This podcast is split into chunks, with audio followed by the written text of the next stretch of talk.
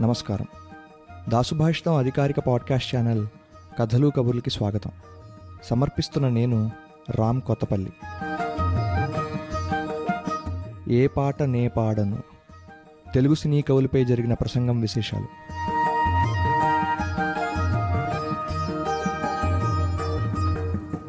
అలలు కదిలినా పాటే ఆకు మెదిలినా పాటే కలలు చెదిరినా పాటే కలత చెందినా పాటే. ఏ పాట నే పాడను బ్రతుకే పాటైన పసివాడను. కొన్ని వేల పాటలు రాసిన వేటూరి గారి కలం నుండి జాలువారిన పాట ఇది. వారు రాసిన పాటల్లో వారికి బాగా నచ్చిన పాట ఇదని ఒక ఇంటర్వ్యూలో వేటూరి గారు చెప్పారు.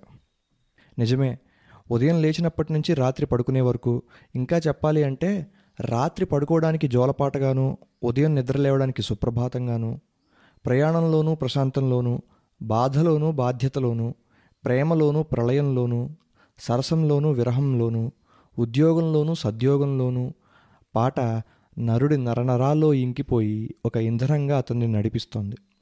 మరి ఒక మనిషిని ఇంతలా కదిలించే నడిపించే పాట ఎక్కడ ఎలా పుడుతోంది? ముందు అంతా శూన్యం. అప్పుడు ఒక దార్శనికుడు బయలుదేరాడు. తన స్వప్నంలోనూ ఊహల్లోనూ ఊగిసలాడుతూ ఒక ఆలోచన పుట్టుకొచ్చింది. ఆ ఆలోచన ఒక కథగా రాశాడు. ఆ కథని పెంచి సినిమా చేశాడు. ఇప్పుడు ఆ సినిమాకి ఒక పాట కావాలి. ఒక కవి దగ్గరికి వెళ్ళి తన కథంతా చెప్పాడు. క్షీరసాగరం అంతా అవపోసన పట్టి ఒక చుక్క అమృతం ఇచ్చినట్లు to cut a long story short ఆ కథలోని సారాన్ని అంతా పట్టుకొచ్చి ఒక పాటగా రాసి ఇచ్చేశాడు ఆ కవి. పాట ఇలా పుడుతోంది. ఇలా పుట్టిన పాట మనలో ఎలా ఐక్యం అవుతోంది? ఒక మహానది హిమాలయాలలో పుట్టి ఎన్నో వేల మైళ్ళు ప్రవహించి ఎన్నిటినో దాటుకుంటూ మరెన్నిటినో తనలో కలుపుకుంటూ మహాసముద్రాన్ని చేరడమే చివరి లక్ష్యంగా సాగినట్లు హిమనగాలంటి కవుల కలం నుండి జాలువారిన పాటలు మనిషి యొక్క మస్తిష్కంలోకి చేరడమే చివరి గమ్యంగా సాగుతాయి. కానీ మనందరికీ తెలుసు సముద్రాన్ని చేరడమే నది చివరి గమ్యం కాదు. మనిషి మస్తిష్కంలోకి చేరడమే పాట యొక్క చివరి మజిలీ కాదు అని. మళ్ళీ సముద్రం మేఘమే గగనాన్ని చేరుతుంది. వర్షమై కురిసి భూమిని సస్యశ్యామలం చేస్తుంది. మనిషిని చేరుకున్న ఆ పాట అతనిలో ఐక్యం అయ్యి చలనాన్ని కలిగించి అలాంటి పాటను అలాంటి మాటను మళ్ళీ రాసేంత ప్రేరణను ఇస్తుంది. ఈ చక్రం ఇలానే తిరుగుతుంది. త్రివిక్రమ్ శ్రీనివాస్ గారు ఓసారి సిరివెన్నెల గారి గురించి చెప్పిన మాటను కోట్ చేస్తే ప్రేక్షకులకి ఈ పాటలే అర్థమవుతాయి మనం ఈ పాటలే రాయాలి అని కాకుండా వాళ్ళకి అర్థం చేసుకోవాలన్న తపన ఉంటుంది. ఏదో చిన్న ఊళ్ళో ఓ గ్రంథాలయంలో ఒక పదహారేళ్ళ కుర్రాడు ఒక నిఘంటువుని తీసుకుని ఆ పాట అర్థాన్ని వెతుక్కుని ఆ రోజుకి ఆ ఆనందంతో పడుకుంటాడు. అలాంటి పాట ఒకటి రాయాలి అని అలాంటి మాట ఒకటి రాయాలి అనే తపనని రేకెత్తించగలిగిన స్థాయి కవి సిరివెన్నాల్. అలాంటి కవులను ఎందరినో ఈ తరం రాబోతున్న తరం కూడా కోల్పోవడం దురదృష్టకరం. కానీ అదృష్టం ఏంటి అంటే ఆ ఏదో చిన్న ఊళ్ళో ఒక గ్రంథాలయంలో ఒక నిఘంటువుని వెతుక్కుని పాట అర్థాన్ని పుట్టుకని పూర్వోత్తరాన్ని పట్టుకుని మనకి అందించే పదహారేళ్ళ యువతి యువకులు వారి ప్రయాణం ఎప్పుడో మొదలుపెట్టనే పెట్టారు.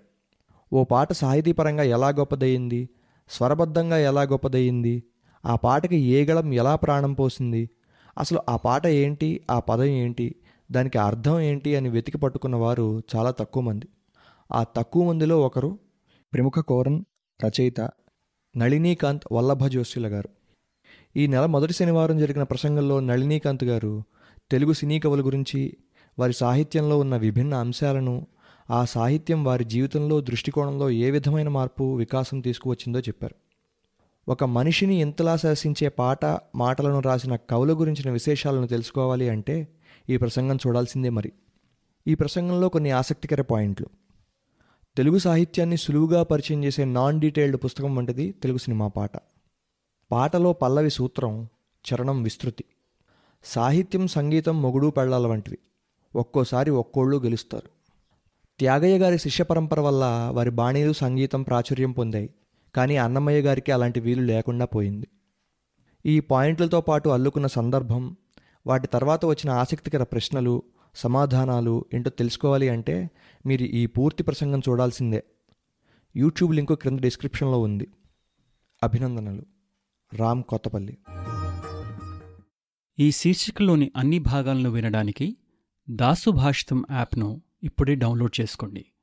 లింకు డిస్క్రిప్షన్లో ఉంది. దాసుభాషితం.